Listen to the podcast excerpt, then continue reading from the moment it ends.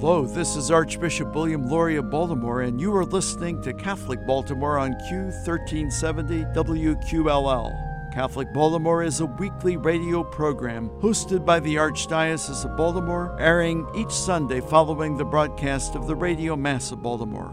We are grateful to our Catholic radio partners for sharing with us some of the contents in this program and for the opportunity to bring quality Catholic programming to the Archdiocese of Baltimore every Sunday.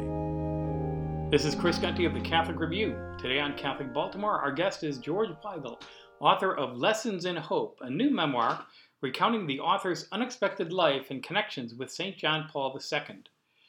George Weigel is a distinguished senior fellow of the Ethics and Public Policy Center. He's a Catholic theologian and one of America's leading public intellectuals. He holds EPPC's William E. Simon Chair in Catholic Studies. From 1989 through June 1996, George was president of the Ethics and Public Policy Center, where he led a wide ranging ecumenical and interreligious program of research and publication on foreign and domestic issues, policy issues. In June 1996, he began working on a major study of the life, thought, and action of Pope John Paul II, which resulted in Witness to Hope, the bi- biography of John, Pope John Paul II, published in the fall of 1999. That book has since been translated into 12 languages, and a Chinese edition is currently in progress. Mr. Weigel is the author or editor of some 20 other books, including The End and the Beginning, Pope John Paul II, The Victory of Freedom, the Last Years, The Legacy. His essays, op eds, columns, and reviews appear regularly in major opinion journals and newspapers across the United States. He's a frequent guest on television and radio, as he is today, and he is also a senior Vatican analyst for NBC News. George grew up in Baltimore, received a Bachelor of Arts from St. Mary's Seminary and University in Baltimore, and a master's degree from the University of St. Michael's College in Toronto, Canada. Lessons in Hope, My Unexpected Life with St. John Paul II, will be released in September. Welcome to the show, George. Thanks, Chris. Good to be with you. So, Lessons in Hope is essentially the third book in your trilogy of Pope John Paul II. What prompted you to write this one? It was actually the reaction to the second book, uh, the end and the beginning. When I was going around the country and indeed around the world uh, promoting that book, I discovered that what people really wanted was not more analysis, uh, not more history. They wanted stories. Mm-hmm. Uh, this was five years after the Pope had died, and anything I could do to make him come alive again in a, in a real way uh, for them, uh, they were eager to get. So at that point, the idea of doing a memoir about this uh, rather striking and unexpected journey uh, came into my mind. And I have to say, it was great uh, fun to write this. This is very mm-hmm. different from the other two panels of the triptych. Uh, there, there isn't a single end note in the thing. Uh, it's all storytelling, and I hope people find it both enjoyable and inspiring, as I found him enjoyable and inspiring. Yeah, but the book takes us all over the place. I mean, right. you, you go from from your early days in Baltimore to to that. Uh, tell our listeners the story of how uh, the Pope asked you to write the first biography. I think that's fascinating. Well, this is this is a point I hope we finally get cleared up, which is that he did not ask me to write okay, the biography. Okay. I had the idea of doing this, and he agreed that he would cooperate. Okay. And that was my proposal in mid 1995. Uh, and over a dinner, which begins the book, uh, mm-hmm. which begins Lessons in Hope, in December 95, he made it kind of abundantly clear that he thought it would be a good idea if I did this. Mm-hmm. But the project was my idea uh, from the beginning. The Pope was not going around hunting for a biographer. Um, and I think the most, perhaps the most interesting thing about that early phase is that when I said to him in March 1996, uh, you can't see a word of this until I hand you the finished product three years from now, he simply said, Of course. Oh. That's obvious. So um, he was immensely cooperative. He pushed me into areas of his life and his experience that I would not necessarily have gone into myself, uh, specifically his work as a university chaplain, which I came to understand was absolutely crucial for understanding his priestly character and his concept mm-hmm. of the priesthood. Uh, so it was a good collaboration, but you know, this was my responsibility, and he understood that. And I assume that he also then gave you kind of a letter that said this is okay to talk to George about these things. He he wrote me a letter after I had written him in uh-huh. December '95, saying thanks for dinner, interesting conversation. Could I have a written indication of your disposition in this mm-hmm. matter? And about three weeks later, I got a personal letter from him saying he was very grateful for this offer of mine to do this and that he would be as cooperative as time uh, and circumstances permitted. Right. So you talk about the fact that this is the telling the stories, the stories people want to hear. Do you have a favorite story or two about the man who became the saint? We're, we're sitting here having this conversation in my house. Uh-huh. I suppose uh, one of the favorites uh, involves this house. I, I have run a summer seminar in Krakow, his city, for over a quarter century now. And, uh, one, and, and every year from 1999 on, I would write him a letter telling him about the seminar, the mm-hmm. students, what the topics were, uh, how things seemed in Poland, et cetera, et cetera. And about two weeks after I had done that, in must have been 2000 or 2001, uh, I was working here at home, and I was really tired. And I said to my wife after lunch, "I'm going to go up and take a nap, and I don't want to wake up unless the house is burning down or the Pope is calling. Well, 15 minutes later, uh, I hear her footsteps coming up the stairs, and she opens the door to our bedroom and says, I know what you just said, but he's on the phone. because he had gotten a letter out of Castel Gandolfo. Of course, was 8 o'clock at night there. And he just wanted to talk about it. So we talked about it for a while. That's awesome. That's it's awesome. the way it was uh, with him. He, until the very end, ran an extraordinarily open papacy. Uh, he understood that the Pope simply can't count on the normal channels of communication mm-hmm. within the church to know what's going on. He's got to cast the net more widely than that. Uh, and he did that right up until the end. Mm-hmm. I remember traveling in 1984 with Cardinal Joseph Bernardin of Chicago to Poland for 10 days with uh, the Cardinal and 23 uh, Polish priests from Chicago. And then after that, we went for four days in Rome. And I said to the Cardinal, I said, So are you going to give him an update on the situation in Poland? And he says, he has other people in Poland who can who can do that very well for him. He doesn't need an American cardinal to, to tell him that. But I think it, it seems like the kind of thing where those back channel uh, that back channel information can be much more useful than what's coming out in, in the public channels. Well, I discussed that at some length in a in a one of the uh, less happy uh, chapters in the book about the abuse crisis of 2002. Mm-hmm. And describe how I went over there in April of that year, right after Easter, uh, to tell him things I had become convinced he simply was not getting mm-hmm. out of the normal channels of communication. And uh, I hope that was helpful, uh, but I wouldn't have had the inclination to do that unless I had known for the previous 15 years that mm. that's the way things worked with him, and, mm. and that was a good thing. Yeah. Uh, in the memoir, you talk about your upbringing in Baltimore. Uh, how did the church in Baltimore affect your early years?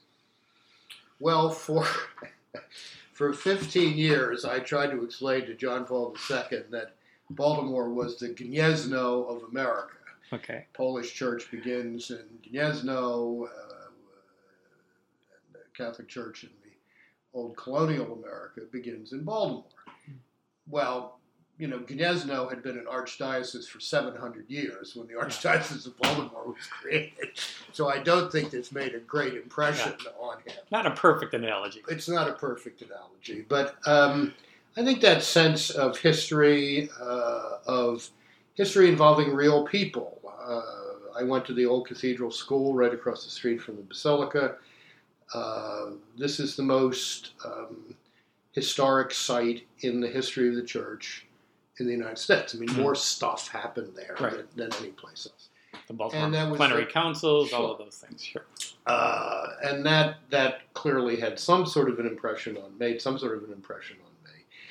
Uh, the first part of the book is uh, explains how things in my life that seemed utterly random at the time they happened, viewed through the prism of this 15 year experience with John Paul II, came to seem utterly providential in terms of preparation for a task I never imagined uh, I would take on when, when these things were happening. So, you know, I talk about Baltimore in that context as well as other circumstances uh, in my life. And um, Bishop Bob Barron was kind enough to say in the blurb he wrote for the cover of the book that this is really a story about divine providence, weaving two lives together in ways that neither one of them, neither one of the protagonists could have expected, but it seemed to work out okay. Yeah, sure did.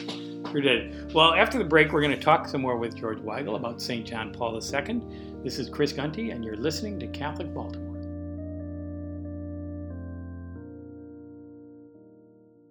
Catholic news from the Archdiocese of Baltimore and around the world with the Catholic Review.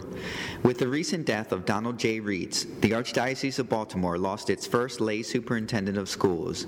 Reitz led what was then known as the Archdiocesan Division of Schools from 1976 to 1979, taking a leave of absence from the professor of education post he held at Loyola College. Monsignor Paul Cook, who was working at the Catholic Center as secretary of the education department when Reitz became described his friend as very collegial. He was known by so many Catholic teachers from the courses he taught at Loyola, Monsignor Cook said. When Reitz was hired, the Catholic Review reported that he was one of just 16 lay superintendent among 162 dioceses in the United States. He recognized the problems we faced, which are similar to the ones facing Catholic schools today, Monsignor Cook said. It's the summer blockbuster season with many new movies hitting the silver screen. To read the latest latest movie reviews with a special focus on faith and values, be sure to check out CatholicReview.org. U.S. senators must reject any bill that would replace the Affordable Care Act unless such a measure protects poor and vulnerable people, including immigrants, safeguards the unborn, and supports conscience rights, said the chairman of the U.S. Bishops' Domestic Policy Committee. Bishop Frank J. Dewane of Venice, Florida, chairman of the U.S. Conference of Catholic Bishops Committee on Domestic Justice and Human Development, called on the Senate to fix problems with the Affordable Care Act in a more narrow way rather than repeal it with without an adequate replacement, according to a report by Catholic News Service. From the newsroom of the Catholic Review, this is George Matysek. Do you want to know more about what's going on in the church and the world than you can get from your daily newspaper or local TV? Read the only publication in the Archdiocese of Baltimore that covers the church full time the Catholic Review. Pick up the print magazine monthly at your parish or have the Catholic Review delivered to your home every month. You can get fresh news every day online at CatholicReview.org. Subscribe to the Catholic Review e newsletter for twice a week updates. Just text CR Media to 84576. Find our app on Apple and Android and follow the Catholic Review on Facebook, Twitter, Instagram, and Pinterest. Wherever your faith takes you, Catholic Review Media is ready to inspire, teach, inform, and engage. Read it today in print and online at CatholicReview.org. That's CatholicReview.org. The season of sacraments is nearly here First Holy Communion, Confirmation, and weddings. Visit the Baltimore Basilica, America's first cathedral, and stop by the gift shop for all of your gift needs. From beautiful frames to crucifixes and crosses, statues, and one of a kind rosaries. The Basilica gift shop has it all. Friendly, knowledgeable staff members can help you select the perfect gift. Also available, Baltimore's very own Mouth Party Caramels, locally designed hand painted signs, and jewelry, plus gifts for Easter, as well as an extensive line of St. Patrick's Day items sure to bring out the Irish in everyone. Visit the Basilica gift shop at 409 Cathedral Street in Baltimore or call 410 727 3565 for hours and directions. Free street parking available directly in front of the Basilica between 9:30 and 4 p.m. You are listening to Catholic Baltimore on Q1370 WQLL. We're back and we're talking with George Weigel, Distinguished Senior Fellow of the Ethics and Public Policy Center and author of more than 20 books on theology, the Catholic Church, and of course, St. John Paul II. You mentioned in your new book, Lessons in Hope, that when Pope John Paul was Cardinal Karol Wojtyła in Krakow, he would spend two hours each day writing in a chapel before the Blessed Sacrament, just a few feet from where he was ordained as a priest. I don't think you have a chapel here in your home, but how do you find the time and to do all the writing, much less the research for columns and essays and books and and what's your discipline on that? How do you do that, and do you combine that with prayer? I'm, I'm not an agonistic writer. Uh, in 40 some years of doing this, I don't remember ever having a block. Wow. Uh, I'm jealous. but um, I, you know, there there's a certain discipline to it. Uh, I do most of my serious writing here at home mm-hmm. in the mornings, and then I go down to the Ethics and Public Policy Center office in the afternoon. So I beat the Beltway traffic both ways. Mm-hmm. I can get sort of a day and a half into each day. Uh, different projects call for different writing styles. I can write a column anywhere. I can write a column at an airport if, mm-hmm. I, if I have to. Sure. Uh, the, the more disciplined, uh, annotated, stuff I do uh, here at home because I've got all my materials here. Right. I've got my library, I've got my a lot of my files, and so forth. Um, I should mention, it might be of interest, that all of my John Paul II stuff, as well as literally all of my records, are going to go to the Library of Congress on oh, my uh, uh, demise. Mm-hmm. And uh, I, I, think this will be of some interest to people because mm-hmm. I've had the the uh, good fortune uh, to be in touch with many, many major figures in the Catholic world for, mm. for many decades. And that will include the audio tapes of my interviews for Witness to Hope, uh, which will be digitalized and available mm. to people. Uh, so scholars a, can research and, and that that includes 12 hours of conversation with Cardinal Ratzinger as he as he mm then was. I have no audio tapes of John Paul II. It seemed to me a bit vulgar to slide a tape recorder across the Pope's dinner table, but I have a lot of handwritten notes from that and mm-hmm. uh, and transcribed uh, conversation notes, which I was able to draw on for this book. Mm-hmm. My mother never threw anything away, and that that gene passed down the line and uh, was very helpful in doing this book. Sure. Yeah, because you go back and there are stories, and I'm thinking as I'm reading through it, I said, "How did he remember this?" I mean, just, you know, it happened so long ago. But but it's really it's great to have that detail everything in Lessons in Hope I can corroborate with simultaneous notes at the time, or I called up people who I thought were there at the mm. time and, and checked out the memory. Um, it's it's the stories you tell stories about mm-hmm. uh, for many years that tend yeah. to get a bit elaborated yes. over time. Yes. Uh, but everything that's in here happened the way it happened. Mm-hmm. Mm-hmm. So, Lessons in Hope really takes us all around the world, yeah. um, especially to places where things were difficult. You, you mentioned being uh, in um, in Haiti when the Pope was there, or I'm sorry, in Cuba when the Pope was there. Um, where was the church most threatened that you saw it, and and how did St. John Paul have an impact on that? Well, I was not with him, of course, during the great 1980s pilgrimages to Poland, but mm-hmm. that was certainly the high drama sure. in, in, public terms of the pontificate. Uh, Cuba was heartbreaking. I have Cuban American cousins in Baltimore.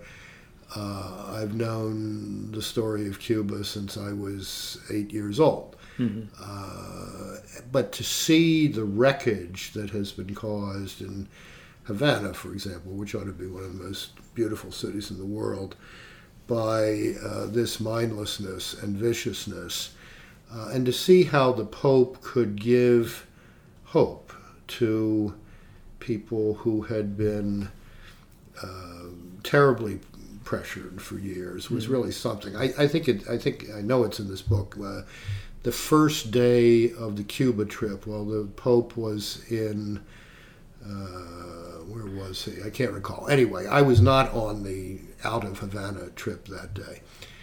Uh, and some friends of mine and I went to have lunch in the cove where Hemingway's old man set off for the sea. Mm-hmm. And uh, the owner hears us talking in English.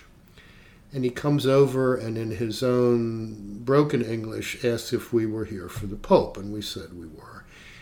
And he started crying. Uh, the Mass that day had been uh, a Mass for families. Mm-hmm. And he had heard the Pope's homily, and he sa- simply said, I've been trying to hold my family together for 40 years uh, under this awful regime, and to hear the Pope praise us for doing that. Uh, and then he just couldn't say anymore because mm. he the, the, waterworks were on.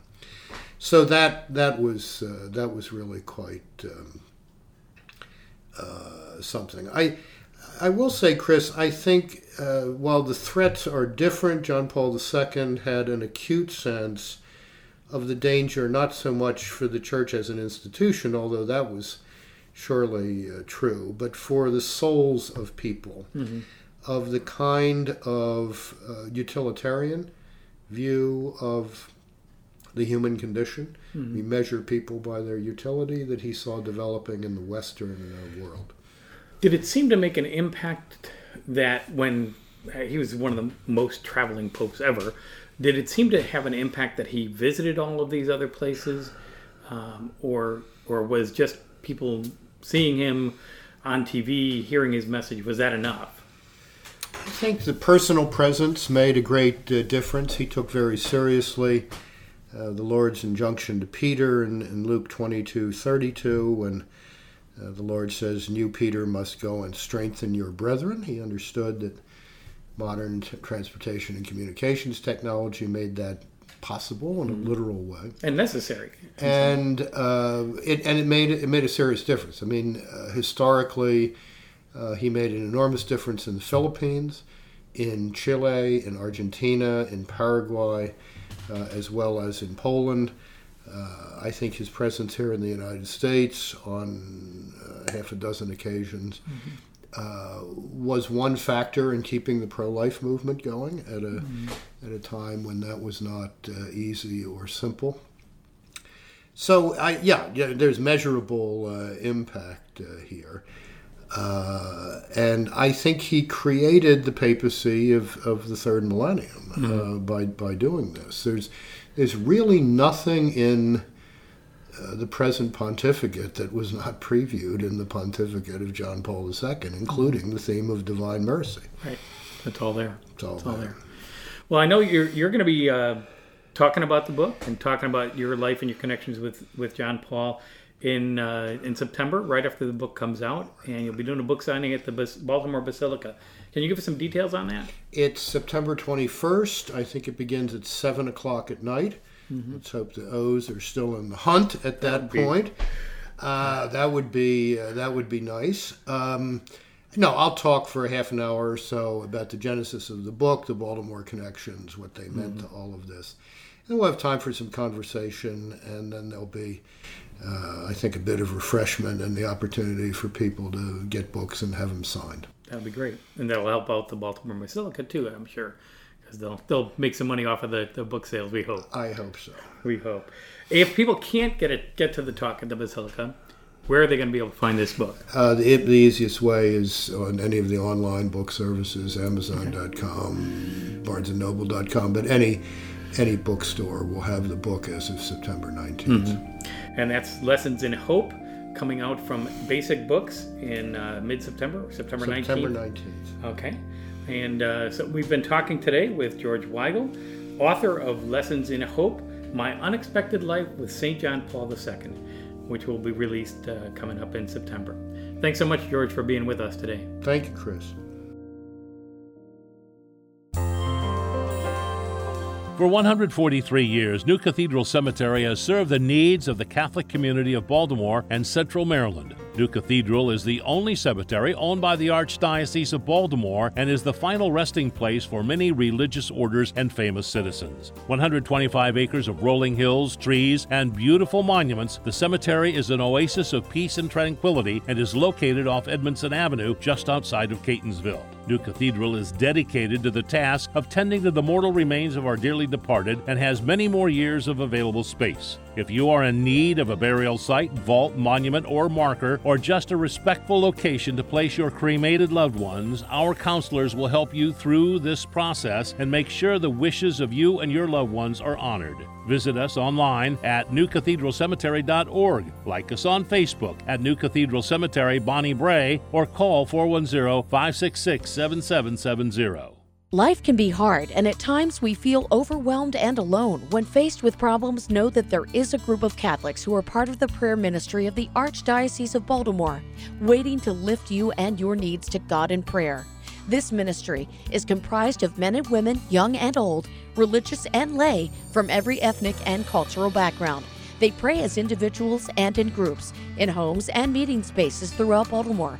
Like you, they are people who have suffered the same hurts, fears, pains, sickness, loss, and everyday burdens. Learn more about this ministry by visiting our website at www.archbalt.org. If you are in need of prayer, send your prayer request to prayers at archbalt.org or by phone to 410 547 5517. Would you like to volunteer to be a part of the ministry? Prayer ministers are always needed. Please call or email our coordinator who would be happy to speak with you. Thank you for joining us for this edition of Catholic Baltimore. As we prepare for the week ahead, let us do so in prayer together as one community of faith. Our Father who art in heaven, hallowed be thy name. Thy kingdom come, thy will be done on earth as it is in heaven. Give us this day our daily bread, and forgive us our trespasses, as we forgive those who trespass against us. And lead us not into temptation, but deliver us from evil. Let us also ask the blessing and intercession of our Blessed Mother as we pray. Hail Mary, full of grace, the Lord is with thee. Blessed art thou among women, and blessed is the fruit of thy womb, Jesus. Holy Mary, Mother of God, pray for us sinners, now and at the hour of our death. Amen. May God bless us and keep us always in his love.